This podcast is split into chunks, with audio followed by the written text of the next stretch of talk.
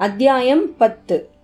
ஆன்ம ஞானிக்கு கர்மங்கள் யாவும் நசிக்கப்பட்ட நிலையில் உடலிருந்தும் அதன் மேல் அவருக்கு அபிமானம் ஏதும் இல்லாததால் அதை சுற்றி நடக்கும் எதையும் ஒரு சாட்சி போலவோ சொப்பனத்தில் நடப்பது போலவோ பார்த்து கொண்டிருப்பார்.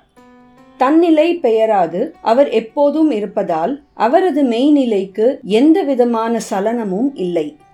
கீதா ஸ்லோகம் அத்தியாயம் நான்கு செய்யுள் பத்தொம்போது. யஸ்ய சர்வே சமாரம்பாக காமசங்கல்ப வர்ஜிதாக ஞானாக்னி தக்த கர்மாணம் தமாஹு பண்டிதம் புதா.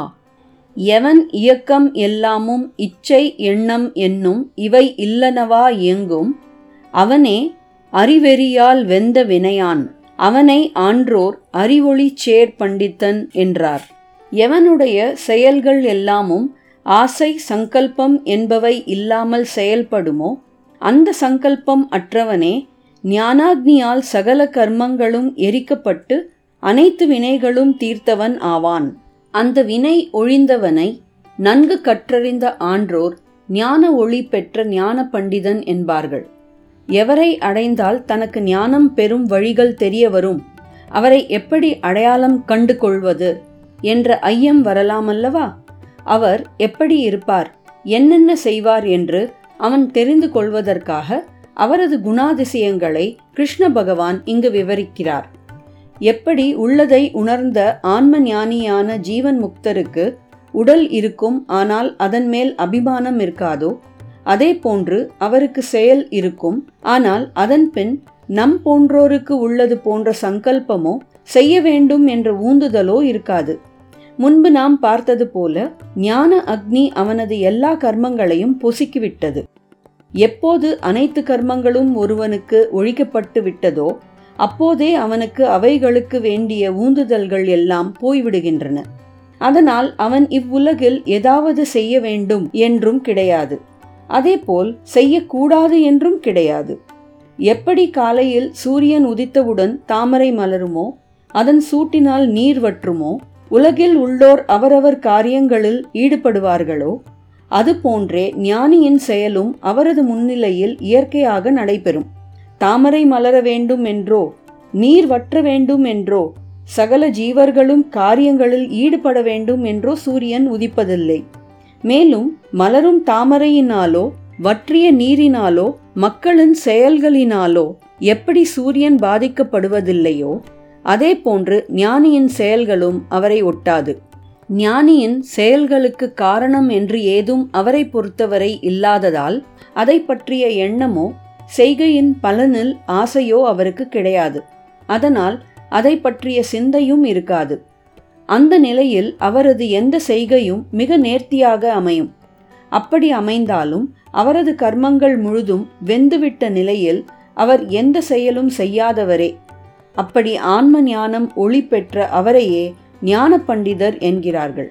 கீதா ஸ்லோகம் அத்தியாயம் ஐந்து செய்யுள் இருபத்தி ஆறு காமக்ரோத வியூக்தானாம் யதினாம் யதச்சேதசாம் அபிதோ பிரம்ம நிர்வாணம் வர்த்ததே விதித்தாத்மனாம் ஆசை சினம் அற்றார் அடங்கு மனம் உற்றார் தேஜூரும் ஆன்மாவை தேர் எதிகள் பாசமில் புத்தர் அவருக்கு பூரண நிர்வாண சுகம் நித்தம் அனுபூதமாம் நேர். எதையோ அடைய வேண்டும் என்ற ஆசையும் அதை அடையாததால் வரும் கோபமும் நீங்க பெற்றவராய் எண்ணங்கள் எழாது அடங்கிய மனம் உடையவராய் தேஜஸுடன் கூடிய ஞான ஒளியான ஆன்மாவை தேர்ந்து உணர்ந்த சந்நியாசிகளான பற்றற்ற ஞானிகளான அவர்களுக்கு பரிபூரணமான பிரம்மானந்த சுகமானது என்றும் அபரோட்ச அனுபவமாகும். ஆசை என்பதும் கோபம் என்பதும் இருதரப்பட்டது அல்லாமல் அவ்விரண்டுமே ஒன்றுக்கு ஒன்று பிணைந்து வருவது.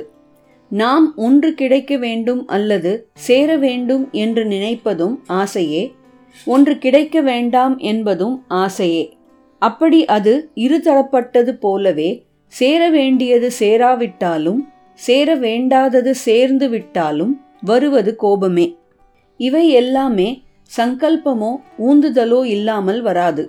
எங்கு சங்கல்பம் இல்லையோ அங்கு ஆசை கோபம் எதுவுமே கிடையாது. எங்கு வேண்டும் வேண்டாமை இல்லையோ அங்கு எண்ணங்கள் ஏதும் எழுவதற்கும் வாய்ப்பு இல்லை. எண்ணங்கள் என்பது சலனமற்ற மனமாகிய நீர்ப்பரப்பில் தோன்றும் குமிழிகள் போல இருப்பதால் அவை எழாத இடத்தில் மனமும் அடங்கியே இருக்கும். சாதகனை பொறுத்தவரை அவனது ஒவ்வொரு எண்ணமும் அடங்க அடங்க அவனுக்கும் மன அமைதி கிடைக்கும். அது அவனது பயிற்சியால் அவனுக்கு வருவது. எண்ணங்களே மனம் என்னும் போது எண்ணங்கள் இல்லாத போது மனம் எப்படி இருக்கும்? சாதகன் மனத்தை கட்டுப்படுத்த முயற்சி செய்யலாம். ஆனால் ஞானிக்கோ மனம் என்பது ஒழிந்தே போயிருக்கும்.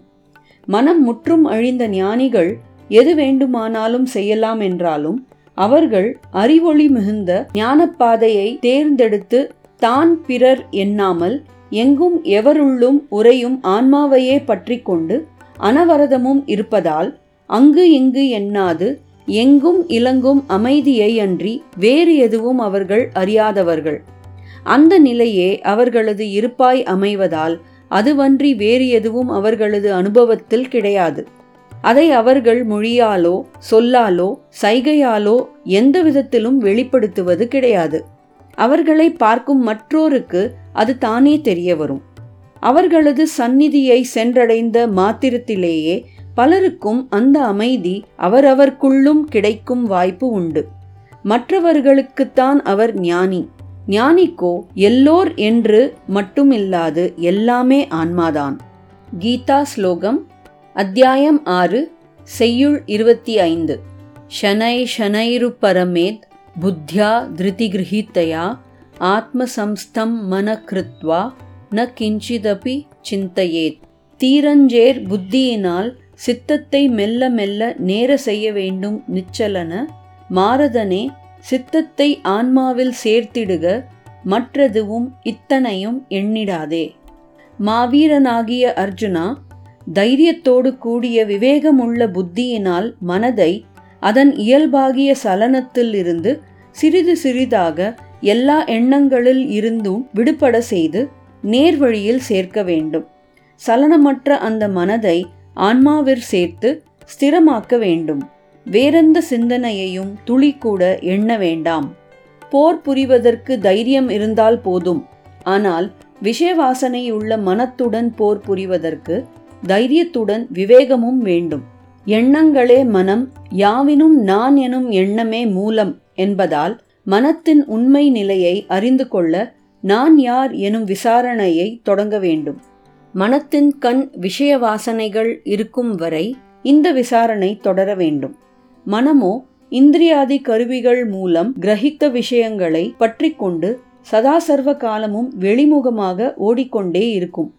அதிலும் அதற்கு ஒரு நிரந்தர தன்மை கிடையாது.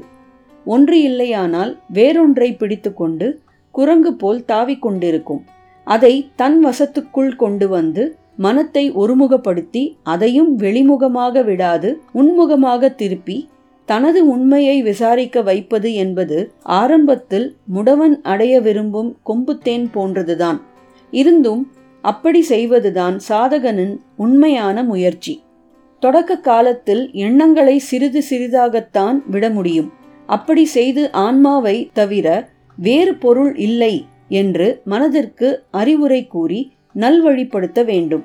அதாவது ஆன்மாவை பற்றிய எண்ணங்களை விதைக்க வேண்டும். அப்படி பழக்கப்படுத்திய மனது சஞ்சலமற்று இருக்கும்போது அதற்கு ஆன்மாவில் லயிக்கும் தன்மை வளர்கிறது. அப்போது ஆன்மாவை பற்றியன்றி வேறெதையும் நினைக்க விடாமல் இருக்க பழக்க வேண்டும். விதவிதமான எண்ணங்கள் தோன்றலாம். ஒவ்வொரு எண்ணம் தோன்றும் போதும் அதை தொடர்ந்து போகாமல் அந்த எண்ணம் யாருக்கு உண்டாயின என்று கேட்டு அப்படிப்பட்ட விசாரணையால் எண்ணத்தை நசுக்க வேண்டும். அப்படி நாம் உன்முகமாக கேட்கும்போது எண்ணம் எனக்கு என்றோ அல்லது வேறேதுமோ தோன்றலாம். அதுவும் ஒரு எண்ணமே என்பதை மறக்கக்கூடாது.